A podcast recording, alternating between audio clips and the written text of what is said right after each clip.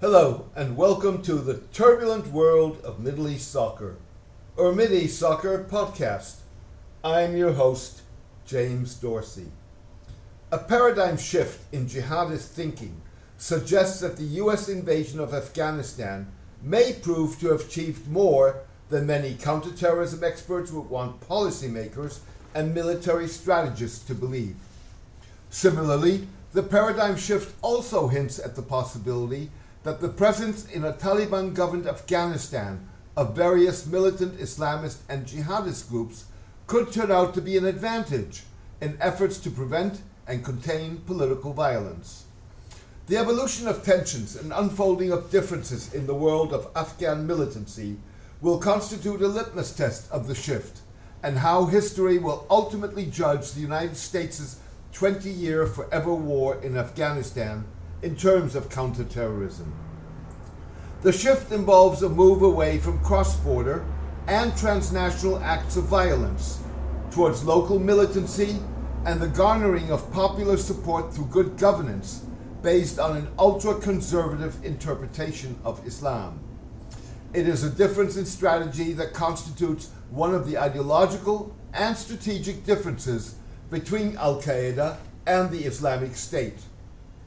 Scholar and journalist Hassan Hassan wrote in a lengthy piece of rare up close reporting on jihadist militancy that this is not because the jihadists' ideology has softened. It is because they have learned that inviting overwhelming reprisals from modern militaries is the fastest way to forfeit their conquests, squander their influence, and be forced to start all over again. Mr. Hassan went on to say that contrary to how some understand the US withdrawal in Afghanistan, the lesson extremists are taking from the Taliban's success is not simply that jihad works, but that diplomacy and engagement are a necessary part of the process, which includes reassuring the West about external threats emerging from their areas. What can be gained from parleys in Doha is more significant and lasting than a terror attack. The shift amounts to a return to the pattern of Islamic militancy that historically is rooted in local grievances and conflicts. Mr. Hassan also describes the Islamic State's transnational jihadism that targets the West, long embraced by Al Qaeda, as an aberration of that history. Mr. Hassan's analysis is supported by research published by the Soufan Group, a research organization established by Ali Soufan, a former FBI agent who played an important role in the interrogation of captured Al Qaeda officials and was involved in related cases in the United States and elsewhere. Analyst Abdul Sayed noted that Al Qaeda, in an effort to prevent the United States from driving it out of Afghanistan and Pakistan, has shifted focus from global terrorist attacks and external operations to supporting local jihadist groups throughout South Asia and fueling the narratives that underpin their objectives. This shift helped re- build resilience, allowing Al Qaeda to survive despite the massive blows inflicted by the United States and its allies. The Islamic State's loss of its proto state in Syria and Iraq and the Taliban victory in Afghanistan appear to vindicate this paradigm shift. CNN correspondent Clarissa Ward said she walked away from an interview in August with Abdul Munir, the name used by a commander of the Islamic State Khorasan, two days before it attacked Kabul airport, with the impression that ISIS Khorasan is very different from ISIS in Syria and Iraq. Mrs. Ward was referring to the Afghan affiliate, as well as the Islamic State itself, using common Western abbreviations for them. Mrs. Ward said that the conversation that I had with this commander did not lead me to believe that they had the same level of transnational ambitions. They're much more focused on the Taliban, honestly, than they are on trying to blow up a plane. And they're much more simple, less sophisticated.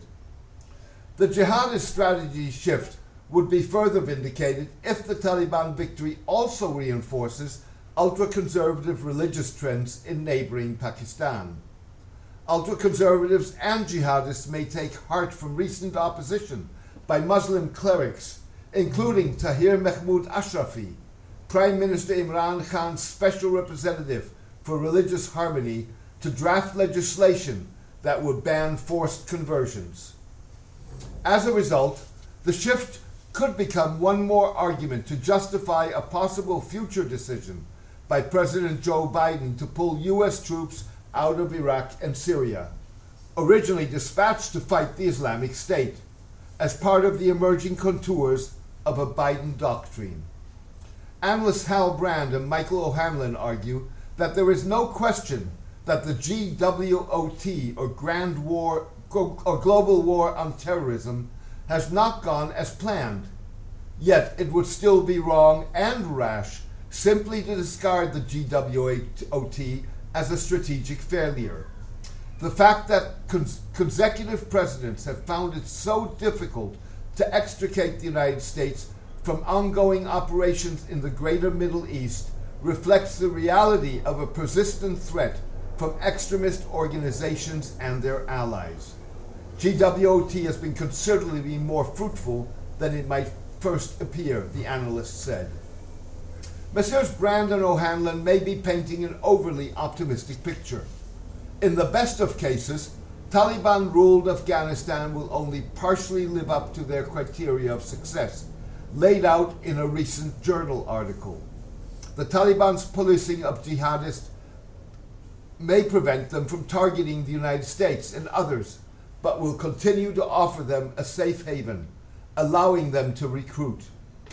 Afghanistan scholar Antonio Giustozzi noted that being a safe haven for global jihadists and acting as a launch pad for attacks against the West are not the same thing.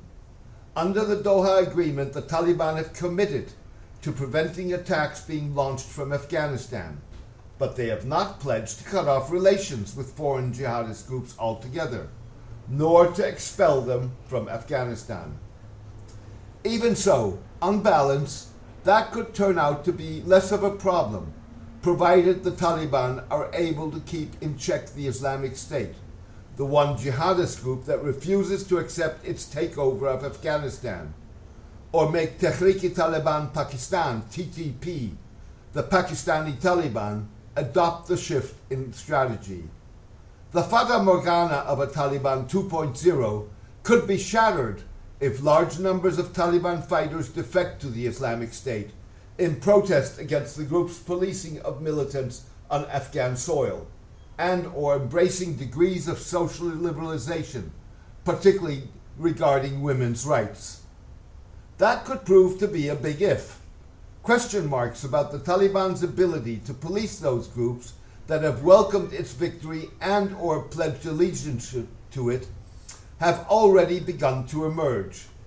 Mr. Giustozzi reports that in contrast to Pakistani militants, Lashkar-e-Taiba and Lashkar-e-Jhangvi and the Islamic movement of Uzbekistan, the TTP and Al Qaeda have refused to negotiate agreements that would tighten Taliban control by moving them to different parts of the country.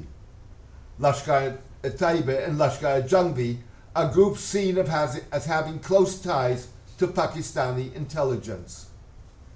The proposed agreements reportedly stroked with demands put forward by China that the Taliban ensure that militants on Afghan soil are prevented from training, raising funds, and recruiting. Suhail Shaheen, a Taliban spokesperson in Qatar, appeared to acknowledge the demands in an interview with the Global Times, a Chinese Communist Party newspaper. First, we will not allow any training on our territory. Second, we will not allow any fundraising for those who intend to carry out a foreign agenda. Third, we will not allow the establishment of any recruitment center in Afghanistan. These are the main things, Mr. Shaheen said. Zabihullah Mujahid, the Taliban's chief spokesperson in Kabul, however, last month left the door open on the Taliban's relationship with the TTP. Mr. Mujahid said on Pakistani television that the issue of the TTP is one that Pakistan will have to deal with, not Afghanistan. He said it was up to Pakistan and Pakistani Islamic scholars and religious figures, not the Taliban, to decide on the legitimacy or illegitimacy of their war and to formulate a strategy in response. The spokesman stopped short of saying whether the Taliban would abide by a decision of the scholars. The TTP is believed to be responsible for a recent spike in attacks on Pakistani security forces including a suicide attack in Pakistan that killed at least three paramilitary soldiers and wounded 20 other people. The stepped up attacks prompted the New Zealand cricket team to last week abandon its first tour of Pakistan in 18 years and abruptly leave the country, while England cancelled its visit that had been scheduled for next month.